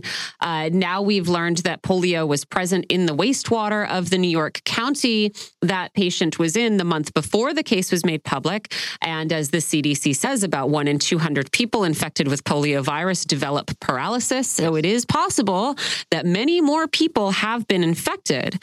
Um, it also appears that this strain of vaccine derived polio is linked to viruses found in wastewater in London and Jerusalem, which might su- suggest, you know, a, a, multinational sustained spread of the virus, according to Ars Technica. Uh, and so, you know, what what are we to think? How how should people in New York be reacting to this? The explanation is actually very simple. Uh, it's the uh, it's the Hasidim. Uh, Rockland County uh, in New oh. York has a a very large ultra orthodox Jewish population, mm-hmm. and they and they they exist in, in, a small number of boroughs and towns mm-hmm. that are are essentially enclaves, uh, little fortresses. This is thanks to decades of unsavory deals with uh, with Democrats in Albany, um, and uh, and and they they they they flout these and innumerable other laws and measures in education, public health, et cetera, et cetera. Mm. Um, and uh, and the state has not tried very hard to overcome this. But yes, you're absolutely correct. This, and so Jerusalem makes perfect sense. Right. Mm-hmm. And and uh, and I don't know about London, but uh, London has a, has a significant Hasidic uh, population mm-hmm. uh, as well. And I suspect that that's at the root of it. I mean, I, am not trying to, you know, no, no, no, I'm not presenting an argument that you know it's all their fault. But but this this part this problem crops up again and again and again with this population, which uh, which obeys God's law and not man's. It was noted there was a, a measles outbreak in that county. Uh, I forget exactly when, but it was the site of a pretty large measles outbreak. Again, a childhood disease that most people are vaccinated for, and I think public schools require you to be vaccinated for. Uh, there's yeah. a, there's a, the even more, I mean, more remarkable example is that there have been outbreaks of um, of uh, herpes infections on the penises of, uh, of newborns. Yeah, yeah. Oh, and the reason is that the the the the Hasidic uh, mohels, who are the, the, the ones who perform circumcisions, mm. um, essentially staunch the fl- the the flow of blood with their mouths. Yes, this is the traditional mes- uh, uh, method, and it leads to the communication of certain kinds of viruses. And the city authorities, which could stop it, but have so far not stopped at all because the the, the, the rabbis have their flock vote on en bloc. They're very powerful, and uh, and the the city's afraid to stand up to them. Mm-hmm. Well, what a can of worms this. We thought polio was bad enough. Now we have to open up, you know, re- religious tensions, political corruption. What are, you know, uh, anti-Semitism versus that's not anti-Semitism. It's just good public policy. Thanks a lot, Dan. well, how? Sorry. I mean, that's the way the world most works. people, most people are, are honestly, I do not remember. Polio is still a standard childhood vaccine right? Yeah. If you if you're going to go to public school, yes. so like, uh, should should people really be concerned uh, in New York or? Yeah, mm-hmm. yeah. I mean, polio is a is a yeah yeah darn darn tootin' they should. Do we all need to go uh, get polio boosters? I realize I, you're I, not a doctor. I, yes, I, I, yeah, I know the answer to that. I presume not, but uh, but if, if someone knows contrary, please let me know, and I'll be first in line. okay. Well, cool. COVID, monkeypox, uh, now now polio. Terrific. Can't wait to see right. what's next. that was writer Dan Lazare. Dan, thank you for joining us. Really appreciate it. My pleasure. We're going to take a quick break here and come back to talk about burn pits and burn pit legislation. You're on Political Misfits. We're on Radio Sputnik. We are live in DC, and we'll be right back.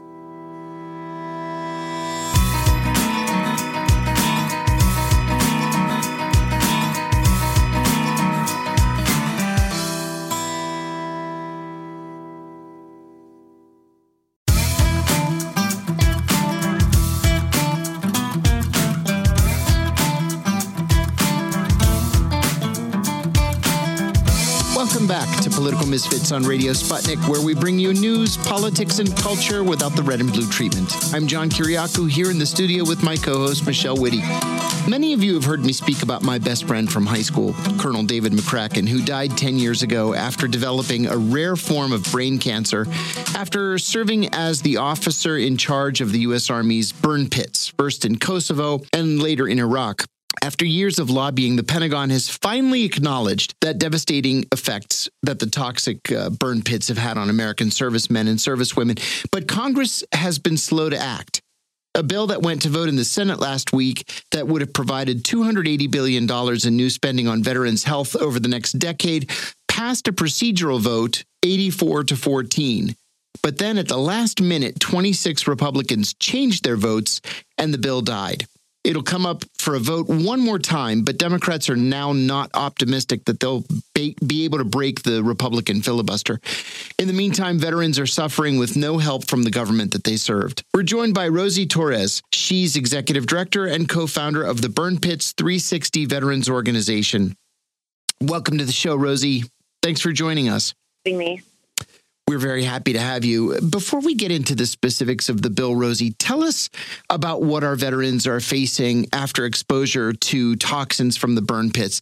And I should add that burn pits are how the Pentagon disposes of its waste, all of its waste uh, in war zones overseas. They bulldoze garbage, medical waste, unused vehicles, literally anything into a pit. They hose it down with jet fuel and then they light it on fire. That's a burn pit.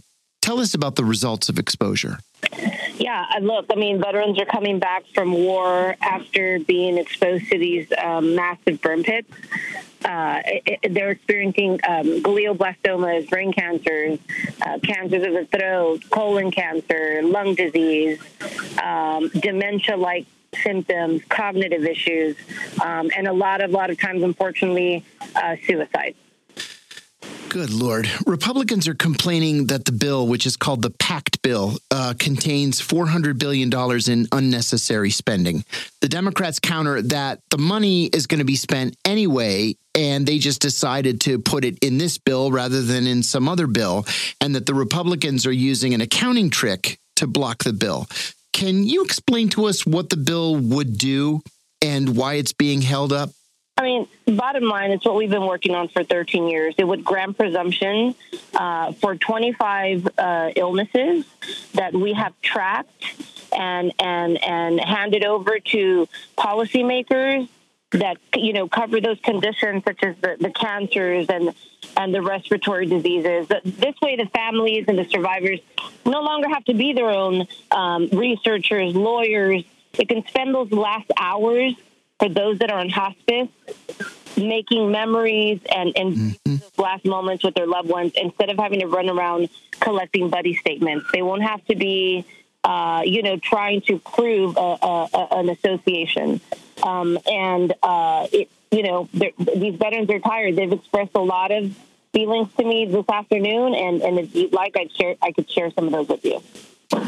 Uh, but tell us a little bit about uh, um, about why the the Pentagon took so long to even acknowledge that this was a problem. You know, we we we had years pass before they admitted that that there was a correlation between the burn pits and some of these rare cancers like glioblastomas and other brain cancers. Why did it take them so long? Um, I think it was money. You know, it, it, it all boiled back down to cost, and um, they just weren't willing to. You know, they put up this delay and deny tactic, uh, and really were just telling veterans that it was a somatoform disease, that they were suffering from anxiety, and uh, you know, our family was one of those uh, families that were told these lies.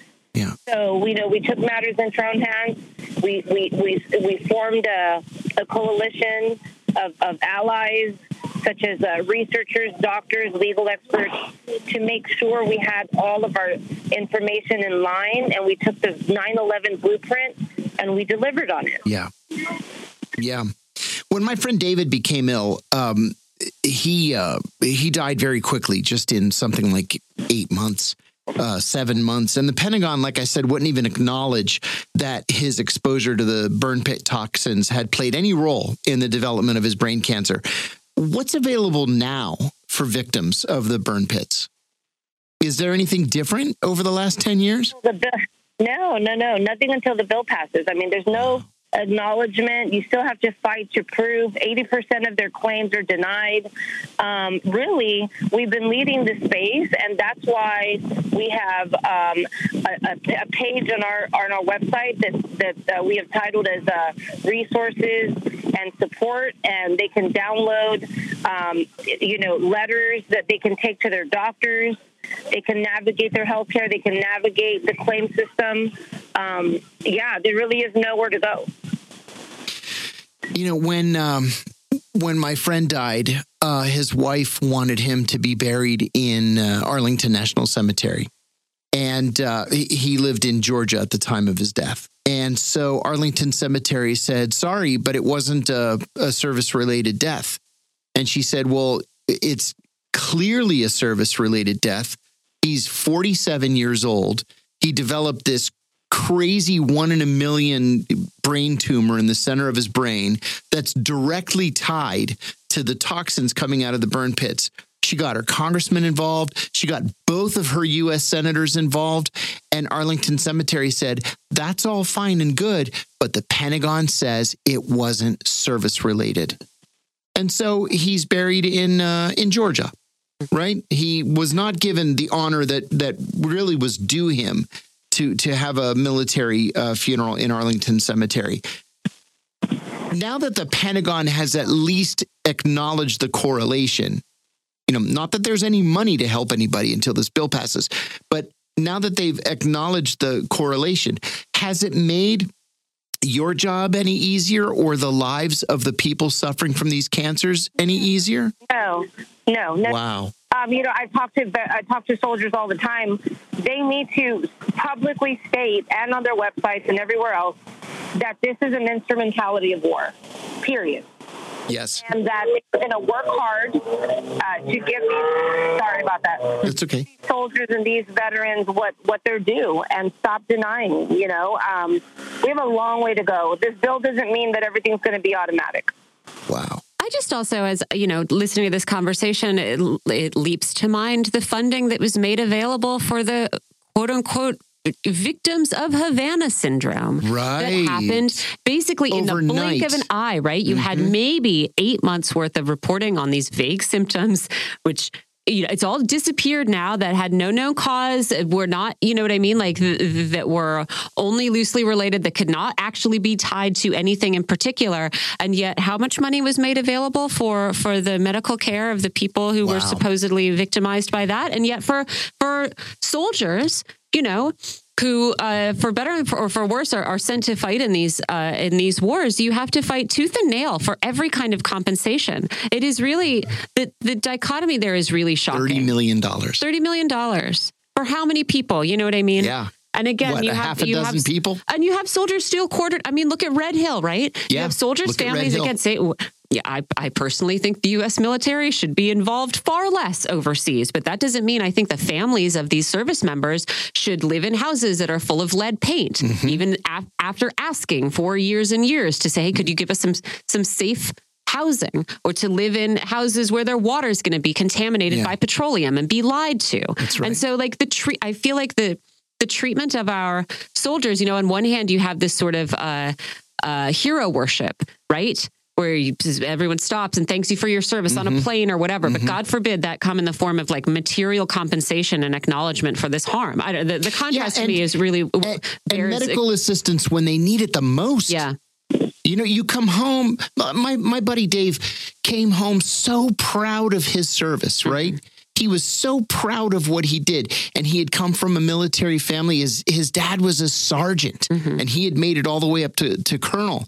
And then he got sick with this rare brain cancer, and he thought, well, the the military's always been so good to me. They'll it was take his care whole life. They'll take care of me. And Yep. they did nothing for him. Yep. They wouldn't even acknowledge that he was sick because of his service. yeah. It's Yeah. it's shameful. And here we are 10 years later, and his wife is still fighting for that acknowledgement. Yeah. Um, so tell us uh, real quickly, and I apologize that we're running a little bit short of time, uh, Rosie, but tell us where uh, our listeners can go to read more about what you're working on and and how they can get involved. I think this is really important stuff. Yeah, sure. They can go to burnpit360.org.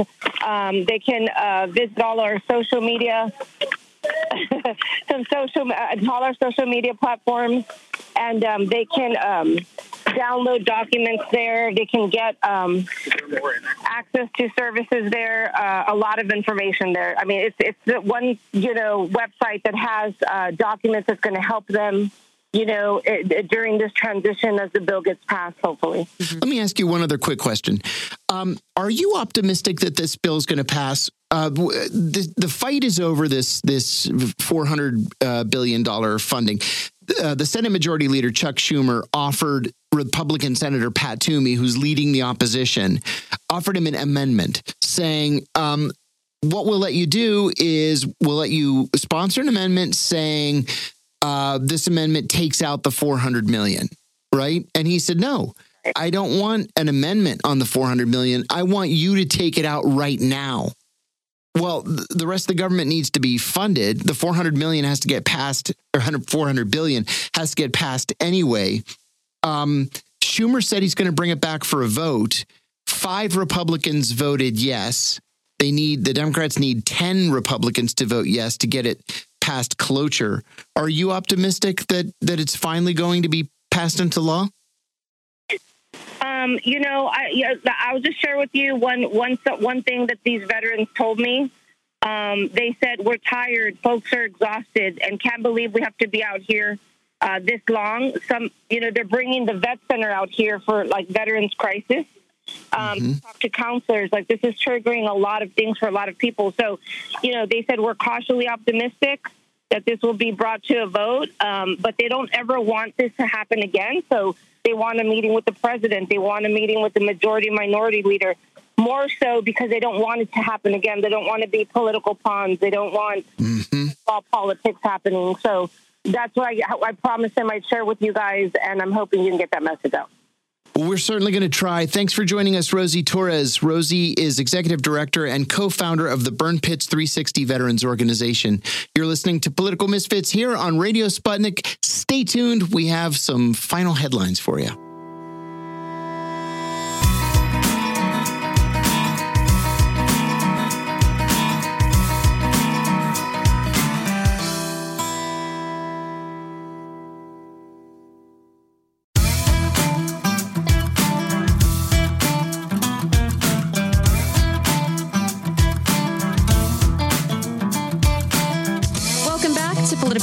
On Radio Sputnik, where we bring you news, politics, and culture without the red and blue treatment. My name is Michelle Witte. I'm here with John Kiriakou. We have a, well, John promised a few last headlines, but it's just us expressing some personal opinions right now. No, you no, know, no. I, I, bought a friend of mine. Mm-hmm. I'm sorry, let me interrupt you for Please. one second. I bought a friend of mine one of these hardcover books with just blank paper inside, you know, mm-hmm. for note taking and stuff. A journal? But, uh, well, yeah, it's like a journal. It's, sure, a journal.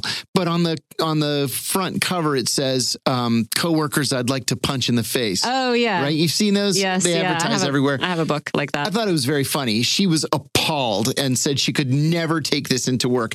But I said to you uh, during the break, I want to punch Matt Gaetz in the face. Yeah, yeah. And Although like you put, wouldn't do it, John, and no, you would never wouldn't. encourage other people to do it. I either. wouldn't. I, I, I would do it like a Three Stooges thing, where I'd go up to him and say, "Why yada."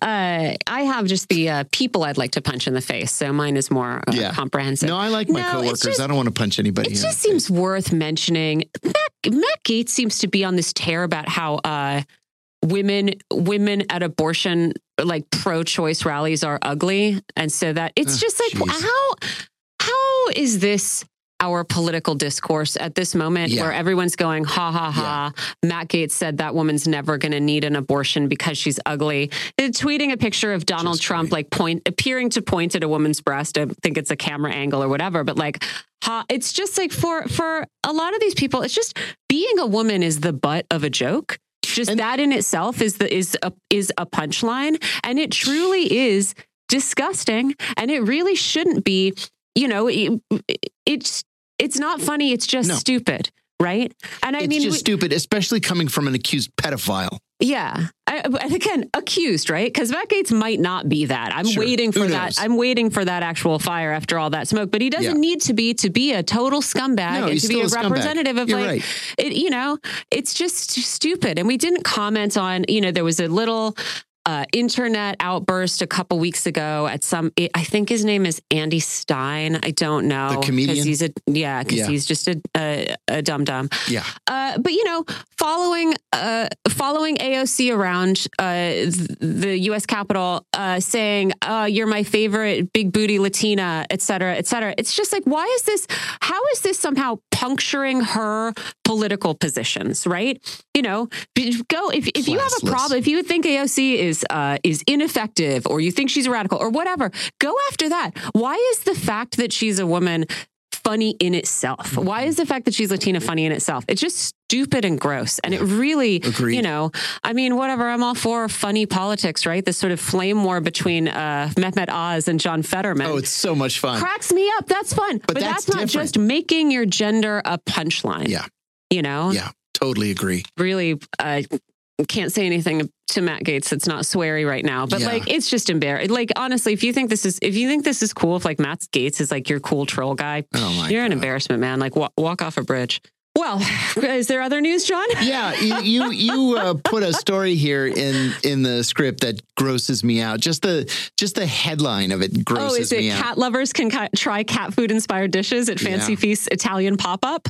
That Did you sounds know, so unappetizing. If you go read this story on CNN, you will also learn that Fancy Feast wrote a cookbook that you can use to cook food to pair with the food your cat is eating. So you oh can eat, God. you, John, can eat a cat food inspired meal. Oh my God. I don't think dog people do it's this stuff. No, I don't think I don't think not. there's a dog food inspired uh, trattoria in uh, Tribeca or wherever. Can yeah. you imagine? To be fair, it is a it's a pop up that is only open for two nights uh, later this week, uh, and there the human friendly dishes are inspired by a new cat food line. The other subtext here that cracks me up is this idea that some like the, it quotes a fancy feast chef.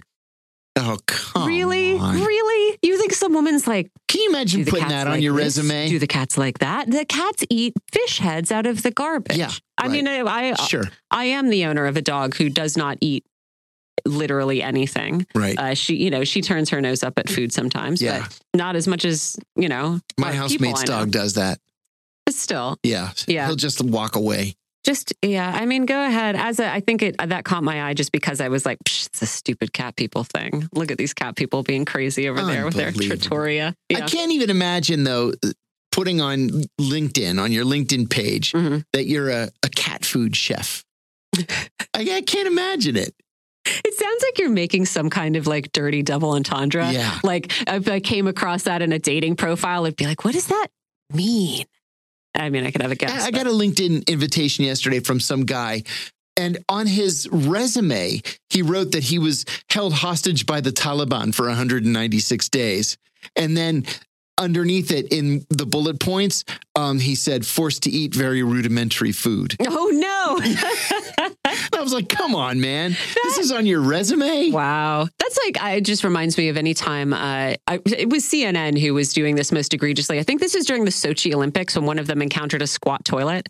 And they're all like, "Whoa! Bring in the cameras, everybody! Look at this! Look how look at how people live. Don't they know how to make a real toilet?" And you're like, "My God! I wish I could get a squat Oh, toilet in my house here in the West." You heard it, folks. They're better. Oh, my God. Um, you want to you want to have a little bit of a chuckle at the expensive SpaceX, or at least make them look I bad, experiencing them looking bad. Yeah. It's like, people, what are you doing? You're littering the planet. The Australian Space Agency has found more space junk in uh, a place in Australia called the Snowy Mountains. It doesn't have any snow.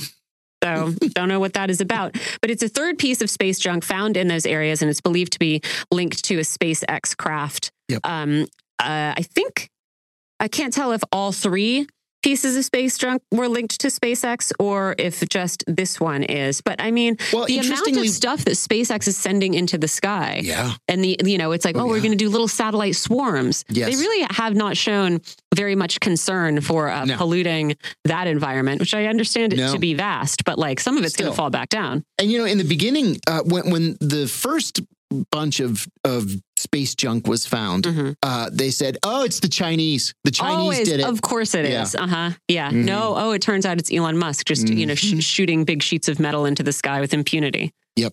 Yeah. Elon Musk, whose father told him the other day, "Wear a shirt and don't ever take it off." I like that. Um, the other, what was the other? Oh, I don't know if you, this caused again a, a bit of an uproar over the weekend. As you see this New York Times story on investing in real estate as self care. yeah, out of Wow. touch With do you have your to extra be? money. How Yeah. out of touch do you have to be to run a story with that headline? Guys, it's about ladies. It's about an organization called Lady Landlords nice. uh, that's about women seeking independence after a breakup or divorce have discovered the emotional empowerment and even healing in real estate development.